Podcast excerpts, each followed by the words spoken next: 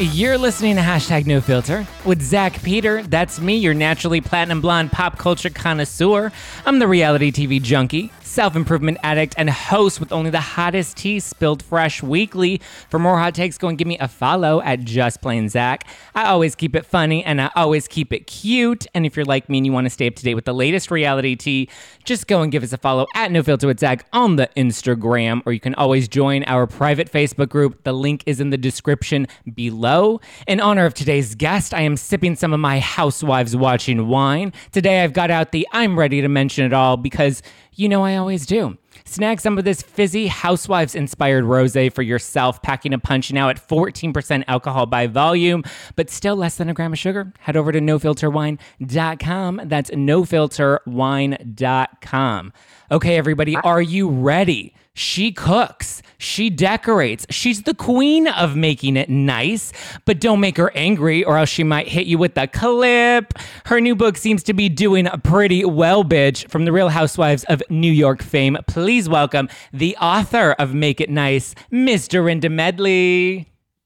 Wow, you covered it all there. I like that. And I like the fact that you're young enough to be drinking in the afternoon and still fine. If I drank that in the afternoon, I'd be asleep until tomorrow. Listen, I've had lots of practice. I've had one too many during the day, and now I know when to limit myself and to mix in lots of water. I love this Mention It All wine. How great is that? Thank you. I'm going to send you, I'll send you some because we are obsessed with New York is one of our favorites.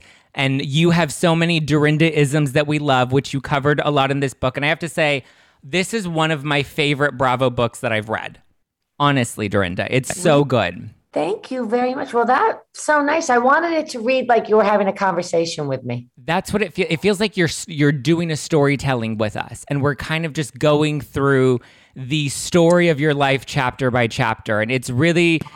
You know, we don't get to know many housewives through the show. It's very two-dimensional. We only get like one edit of several different women, but this really gives us like the backstory and gets us to see the woman that we watch on television now. Well, I said, you know, you get to see the frosting, and now I'm showing you the cake. Well, I do put that on a t-shirt. Yes, yes. Everyone needs to go order some of that Dorinda merch that you have. This book, though, was it cathartic? Was it painful? I mean, we really relive your divorce, the grieving of Richard. Like, what would you say was, you know, the process like writing Making It Nice for you? Make It Nice. You know, different parts, different chapters had different, you know, meaning and a different effect. I definitely felt like when we were leading up to Richard's chapter that I was just dreading it because it's funny, you know, everyone knows the story of Richard and I. And of course, by the time you've heard about him, he was my husband and a stepfather, this wonderful man that entered our life. And he was totally restored to everyone. But I never really talked about what that journey was when he was departing. And quite frankly, I had never talked about it. And that was very cathartic. And it made me really proud of the kids, you know, Richard's kids and Hannah for being so strong during that period. Because, you know, I always say when someone gets sick in your family, the whole family gets sick. Yeah. But you're such in panic that you can't take care of anything except this one person. So everybody sort of falls to the wayside and you have to kind of join in together and be tolerant and understand the process. So that was the hardest part. And I think, but some of the parts were just so like, I really forgot in a lot of ways how much I loved my grandparents. Mm. Like I hadn't really thought about them for so long. And yet when writing about them, they were my everything. Like just that excitement. I remember it. Like when I was writing it, I remember so vividly how exciting it would be to get on my spider bike and go see my grandmother. Like, yeah, I forgot that used to be like an exciting part of the day. I don't know what we did once I got there. I think I watched, you know, all my children with her, but it was certainly exciting. Yeah. Well, I'm going to go over to grandma's house, you know, grab a devil dog and watch all my children at General Hospital. So all these chapters really brought back all these different phases in my life and everybody, all the different people that I've been and all the different things I've experienced and all the different situations I've been put in. And some of them were good and some of them were great decisions and some of them weren't so great decisions. And I just thought it was an interesting journey. It's a journey. The book, I feel like, was so well condensed. Do you feel like it was hard squeezing your life down into chapters in a book? Like, we get like one chapter of Ralph and one chapter of Richard. And I would imagine, you know. But I did that because I didn't want it to be long-winded and I didn't want it to be like self-serving. I wanted it to be sort of both kind of informative and sort of advice, almost like my experience with situations. I would love, you know, and that's why I ended each chapter with a little anecdote or a little saying, because I thought, well, even if they don't read the chapter, maybe they'll remember what was at the bottom, you know, to kind of lean back into it at some point. Yeah. What do you feel like was the most difficult layer to peel back? Because you really give, like, we get to meet your family in the book. We get to go through all of your different relationships. I loved you talking about your first love. What was the most vulnerable that you maybe, I mean, I know you, Richard was obviously a difficult chapter to dive into, but was there anything else that you were kind of afraid to reveal? Believe it or not, I was really like, sort of, you know, in my life, I'm sort of Diane Sincala's daughter. And yeah. I, you know, we're not the type of family that, you know, I'm with Hannah. We talked about everything. We were very open about things growing up, and that's the world we live in now. But, you know, with my parents, I didn't talk really about anything. You know, I was sort of like, I promise I won't do that. You know what I mean? Yeah. Everything was, no, of course I'm not going to do that. And then, you know, with Hannah, I've been mom. So I haven't really, you know, discussed a lot of the things that probably were the weaker sides of me as a mother. And I think it was probably, I was really tentative about bringing up the thing about me having an eating disorder for a while and having that body dysmorphia, because I wasn't sure how it received. It was sort of like a kind of a secret that I kept, but I just felt like, you know what? It's okay, because I did go through it. It is part of my journey. A lot of people suffer from some form of body dysmorphia, and hopefully it'll be received as a learning lesson and not as sort of a fault or a weakness. I loved that, because I myself struggled with bulimia really badly for 10 years until I think I was about 22, and I checked myself into a treatment center, and like really, like I scared myself to the point where I was like, this is not how I want to live the rest of my life. Well, the thing is about it is it's such a dirty little secret, and it's a secret so easy to hide, right? And it's such a secret. It's a secret so easy to control, because no one can make you eat, and no one's with you when you're doing stuff in the bathroom or whatever. And the truth of the matter is the results are very pleasing when you're in that mindset, right? So it's all this bizarre, there's a shroud of mystery around it and control and, you know, seeing the results. And you really do have to sort of have a moonstruck moment to say, I need to snap myself out of it, because what happens with that kind of situation, you think you have control over it and you're very clever and you're getting results. And then all of a sudden it turns its face around and it has a control on you. You know, you're in front of it, and then all of a sudden it's in front of you.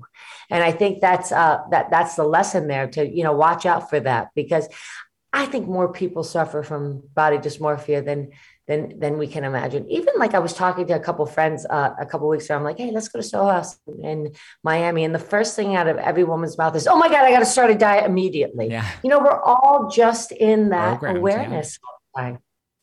It's true.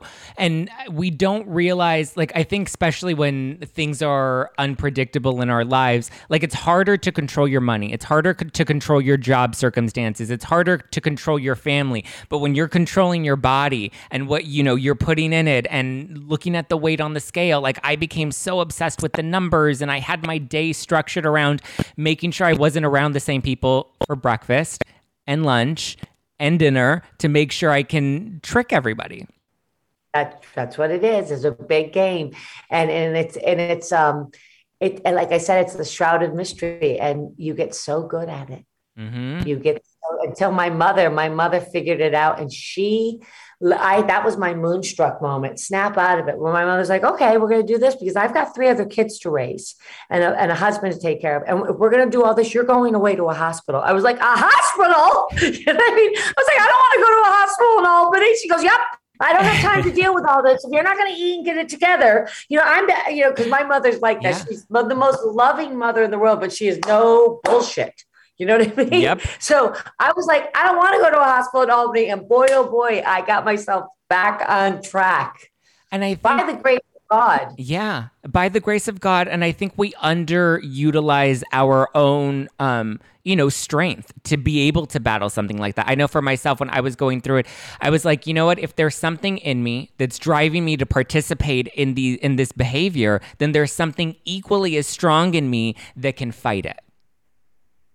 Well, that's right. And also, too, I think it's very personality based. I think it says a lot about, from people that I've spoken to about it and people that have, they tend to be very competitive, sort of like perfectionists, yep. Want to be on, right?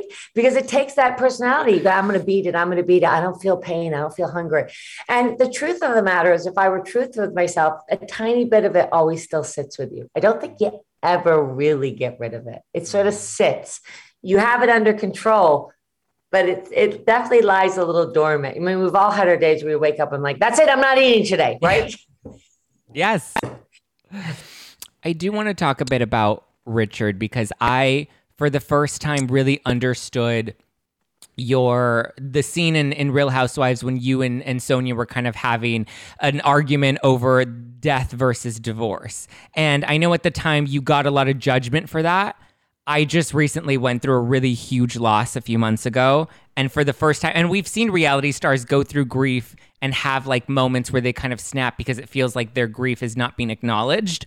And so I have to say, one, thank you for your courage and your honesty to be that authentic on television and open yourself up to that to that sort of subjectification from the public. With dealing with that grief and withholding it, have you learned that it's gotten easier? Or what advice do you have to people that may be a little newer or fresher in their grief? You know what I think about grief? It's like, I think the grief, you're going to have it. It doesn't go away. It's not like something goes away. It's not like you lost a purse or you've even made a choice in it. It sort of stays the same, but you sort of grow bigger around it. Mm. So it's not that the grief goes away, it's just that you build yourself up around it bigger, so it doesn't take up so much space as it does in the beginning. And I think if people realize that, it's easier to cope with because it just doesn't go away. I mean, listen, it's Richard's 10-year anniversary this year, and we have a fruit tree, the lonely fruit tree that's left from the original house from 1902, and everyone said it was dying 2 years ago and blah, blah, blah. We have to rip it out. And I was like, you know what? Let's just shock the shit out of it. Fertilize it. Give it another year. And if it comes back, great. If not, we'll take it out. Yeah. But it's the last remnant, fruit tree here that was actually planted with the house. Well, long and behold, it's come back and it's bearing fruit and it's beautiful and it's way down. And I've decided, I said to Hannah, since it's Richard's 10-year anniversary, let's decorate a limb of the tree with wind chimes and different baubles and things as a tribute to him. So he always has a place on the property like the fruit tree. And I was putting up the baubles the other day, and I just had that moment. I was like, God, I miss you. Like, I can't believe you've been gone 10 years. It's so ridiculous. But, it's not like it rules me. But, yeah, I was really like, it was like the wind was blowing. And I was like, look at you, you tree. You really fought the good battle. You came back and look how strong you are. And I was like, and you and Richard are going to sit here now and you're going to visit with each other when I'm not here. And I just had that overwhelming, that kind of wind. So you're like, so it doesn't go away. It just, you get bigger than it. And then you carry it with you, and it becomes a bizarre gift to know that you had that opportunity. I mean, within loss and within grief is the shown ability that you were able to love so much. Yeah. So what a gift is that? It's funny. I find myself more vulnerable, but also stronger and harder at the same time. Like, it's this weird juxtaposition of like, I feel like a little more scared of life, but then at the same time, I feel the opposite. And I feel like I want to live my life even more. Like, it's just this weird, like, mindfuck scenario of not understanding like the circumstances now. Like, I had the game figured out.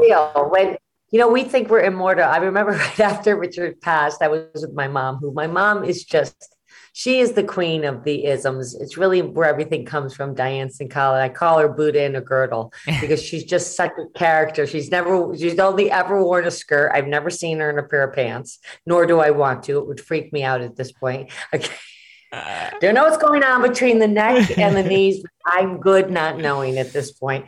But she comes up with these hysterical sayings. So I remember after we buried Richard and stuff and we went up to visit him or whatever, I said, oh, such a, like, it's awful. It's such a shame, the graveyard. It's sort of like so sad. She goes, what are you talking about? We're all going to be here at some point. You ain't getting away from it either. I was like, oh my God, she's right. Like, none of us get away from it. Somehow we walk in this world thinking we're immortal. It's all them over there. They didn't quite make it, right?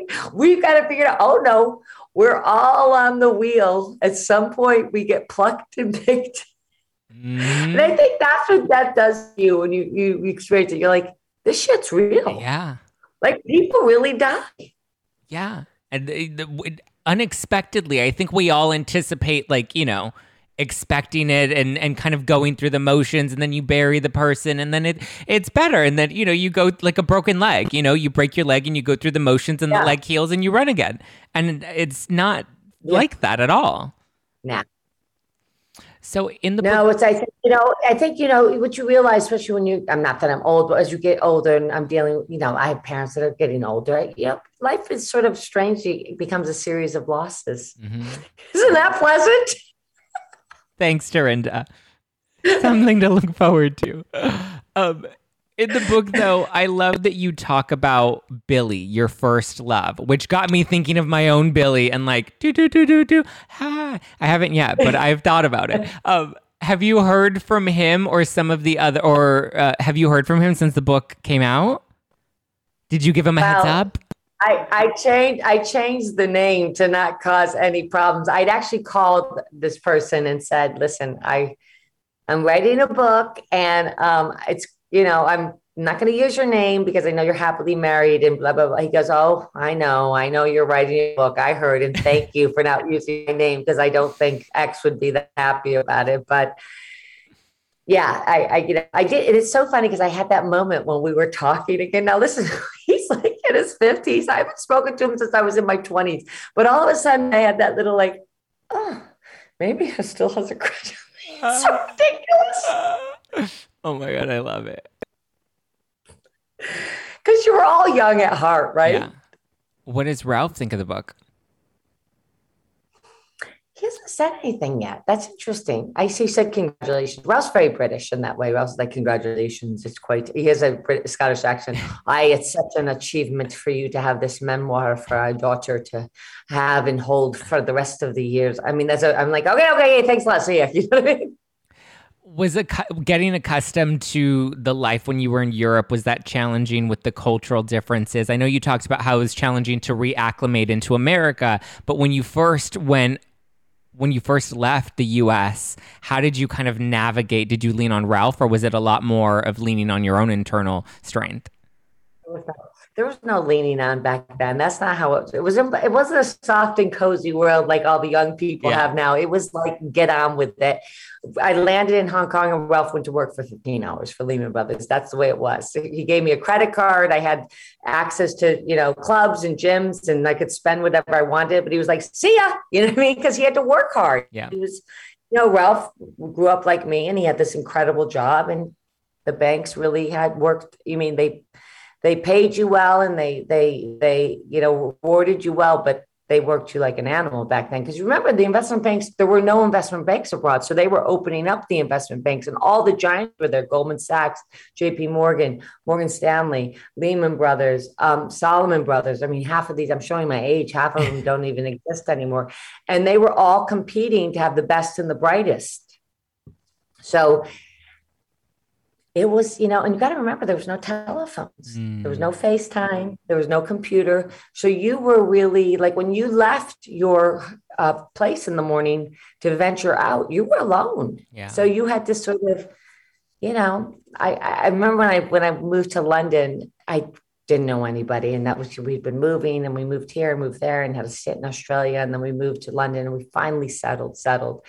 And the only person that was my best friend was the person that sold the Floris soap at Peter Jones. I mean, I look so forward to going to see him. Aww. I had so much soap and cologne and spray bottles because I just slowly, and I just, you know what I did every day? I try to go out and just meet people, or I would just get involved in anything I could get involved in, go to the gym, go to the Kensington Women's Club, go to the Junior League, just try to find one friend, and then one friend turned into two friends. And believe it or not, most of the people in London are still my friend, because the thing about London, I was married to a British person, so I wasn't moving back. I wasn't an expat. It wasn't like these people from Exxon or whatever that came for a 2-year stint.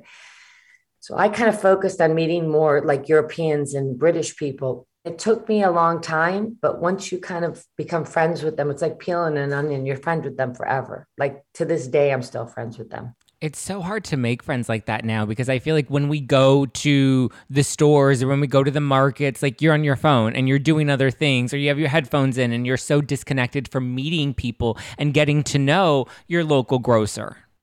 Well, people don't gather the way they do. Yeah. I mean, you know, I remember in London, you could just go to Le Caprice for dinner at night and meet people, really meet real people, not pick up people, but people at the bar, and they'd invite you over for a drink.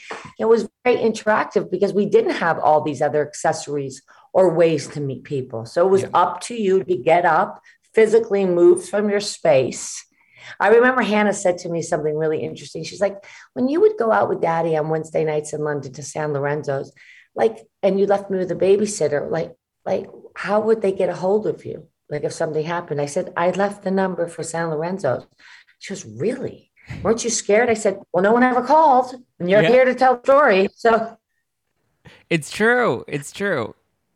So you mentioned designing clothes for Princess Diana, and a lot of my listeners want. That's not what I did. I didn't design clothes. Now we're going to, I love okay, the so way clarify it, because that's what a lot of the questions, like, she knew her. What did she design for her? What were her favorite clothes? I didn't design for her. This is like telephone. By the time I'm done, I will be Princess Diana. I was living in Kensington Palace with her, chumming around, like brushing our teeth together. No, I sold DCL cashmere, and I had a really great group of very, you know, well-heeled women that were very connected. And London was very small back then. And we all went to the same gym and we all belonged to the Hurlingham Club, and we all went to Annabel's, and we all worked out, you know, down at the same gym.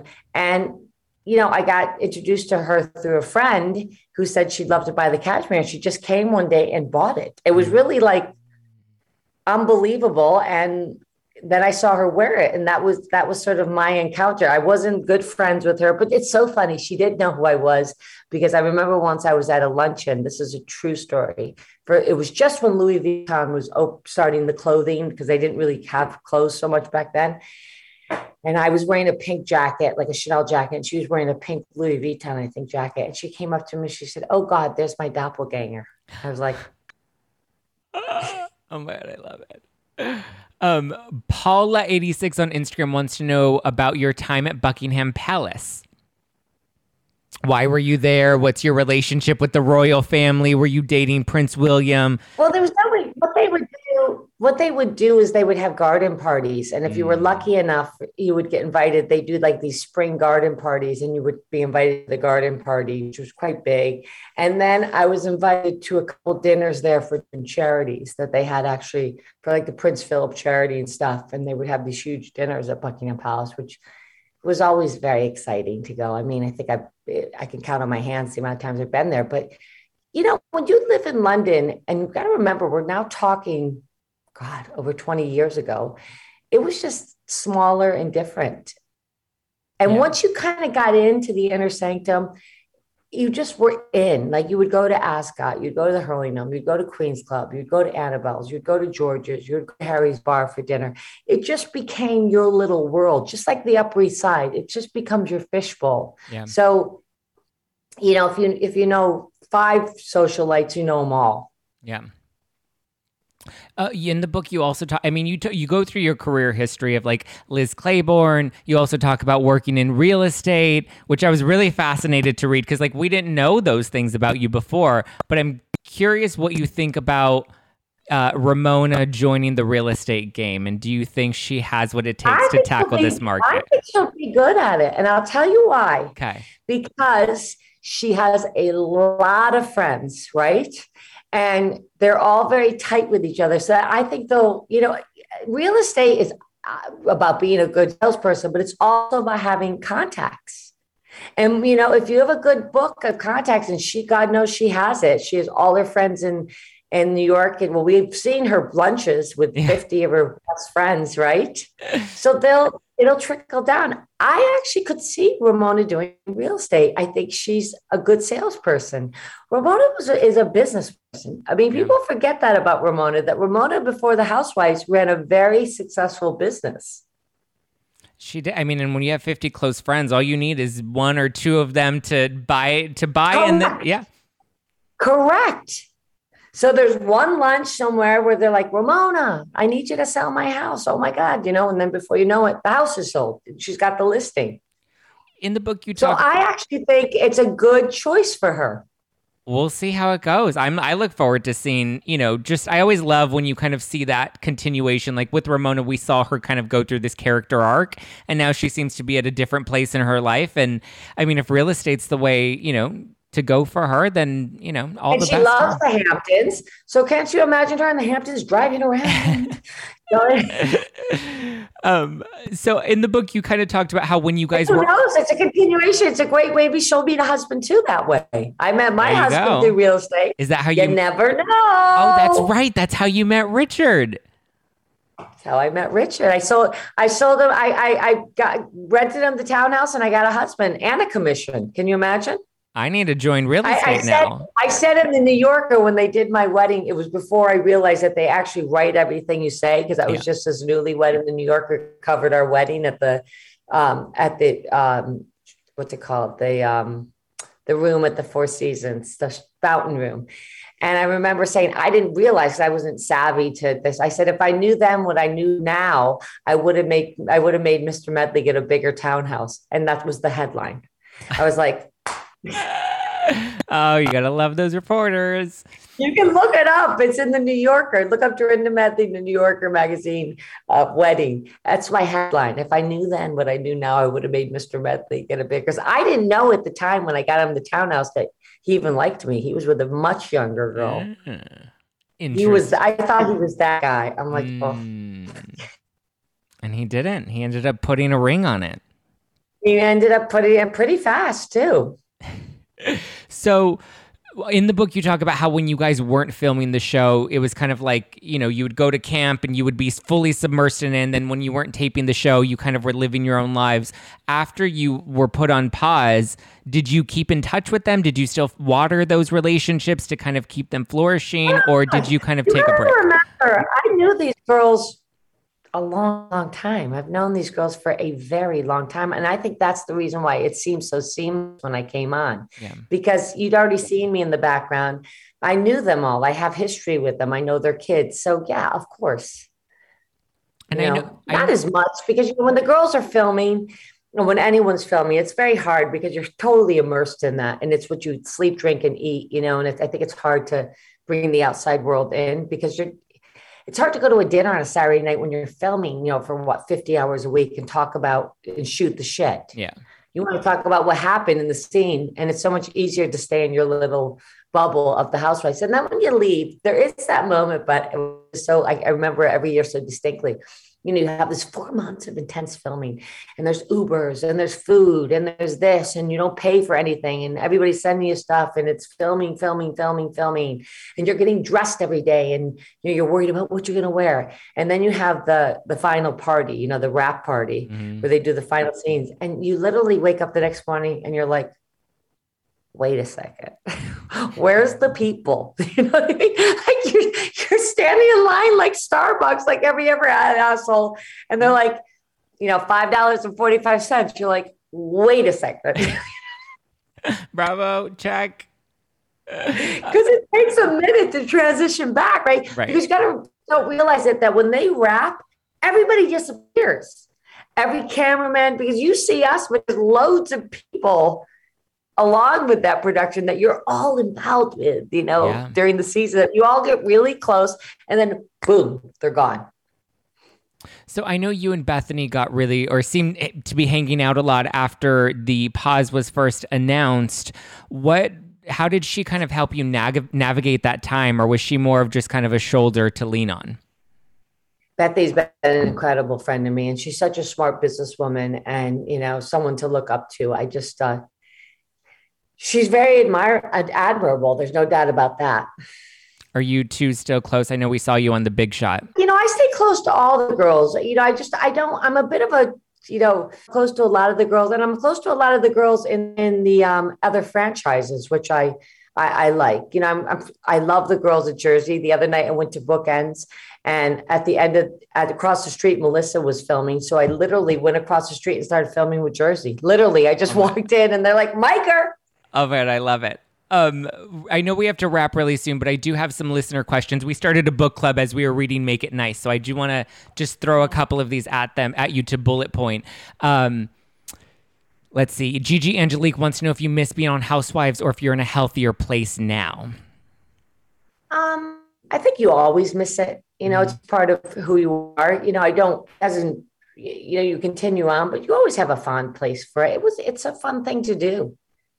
You know, I don't think it's probably you're in a better place or a worse place. You're filming. It's reality TV. You have to sort of say, you have to call it like you see it, or don't do it. Right. Gina Nault in our Facebook group says, 1, congrats on the book, and 2, wants to know if we'll ever be seeing you back on TV anytime soon. Maybe another show, maybe your own show. You never know. I've been told I'm good TV, so fingers crossed. We got to manifest that. There we go. Putting it out into the universe right now. Storm Doris wants to know what your favorite drink and dish is to serve at a dinner party. Well, I just came out with a Bluestone Manor bourbon, so I'm very excited about that. So it came about during COVID. So I love to drink a little bourbon with some ginger ale and fresh mint with a lot of crushed ice. It's delicious. And of course, I love my martinis. I learned a new trick last night about how to make martinis, which was really interesting. And my favorite dish to serve for big dinner parties, I love to serve my lasagna. It never fails. People love Dorinda Medley's lasagna. It is the best. Or I love to cook fish. I love a simple fish because you can pre-wrap it. I love to make fish in parchment paper, so you can pre-prepare it and throw it in the oven for the 10 minutes, and it doesn't take away from your hosting time with your guests. I love that. I think an entertainment book is what you need to write next, Dorinda. Last question. This one comes from me. I was right when Airbnb was putting up Bluestone Manor. I was right there on my computer refreshing, trying to get it, and I missed the booking. Will there be any more opportunities to stay at Bluestone Manor? You know, it's so funny that people just left this morning. So I actually came up and I decided to surprise them, but right before they were leaving, you would have thought a ghost walked in the door. I was like, hello, did you take care of my house? The woman was like this. It was so funny. It was so funny. I called ahead to see if I could do it with the concierge. She said, yeah, no problem. Aww. You never know, right? If this would go, I'm thinking a Christmas one. I think there should be a whole Christmas Airbnb where I actually stay. That would be fun. I would pay for that. You can take all my money for that one. Well, thank you so much, Dorinda. Everyone needs to go and buy your book, Make It Nice, on sale right now. The audible's in my voice, if that makes any difference. Yes. I have a friend I was texting with about the book yesterday, and she was saying that the audiobook was great because, like I said, when you read it, it feels like you're telling us a story. But when we hear your voice telling us the story, it's a whole different experience. So you're in the room with me. Thank you so much, Dorinda. I really appreciate your time. Joy. Thank you so much. And I love your hair. Thank you. Make it nice. Thank you guys for listening to #NoFilterWithZachPeter. That's me. You can give me a follow at Just Plain Zach, or follow the podcast at NoFilterWithZach. We go live every Thursday, and we'll be live this Thursday. We're also live every Tuesday currently, as we're doing our book club with Dorinda Medley's book the next 3 weeks. We did the first 3 chapters this week, and then we'll do the next 3 chapters, and then the next 3 chapters every Tuesday night at 6:30 p.m. Pacific, 9:30 Eastern, which is the same time we go live on Instagram every Thursday night. And you guys asked for it, so I'm going to be uploading the Thursday live. lives. So join in on the conversation, ask me your questions. It's more of just like an informal shooting the shit and drinking wine. I actually got in a lot of trouble with last week's Instagram live, so we'll see how this week goes. I'll talk to you guys this Thursday, but give me a follow at Just Plain Zach. Follow at NoFilterWithZach. Get some Housewives Watching Wine. It is available right now. We have the new Potomac cans that are in purple that say "Drag Me, I Dare You" around for a limited time. They are selling out really, really fast. So if you haven't done so yet, they're only around while supplies last. So you're going to want to stock up for the rest of the season of Potomac, which has been getting really good. I was like Giselle and Karen going at it, and now we have Giselle and Wendy going at it. I'm like, oof, I need some more No Filter wine for this one. Thank you guys for listening to #NoFilterWithZachPeter. Love you guys. I will talk to you next week, or I'll talk to you this Thursday. Okay? Love you. Bye.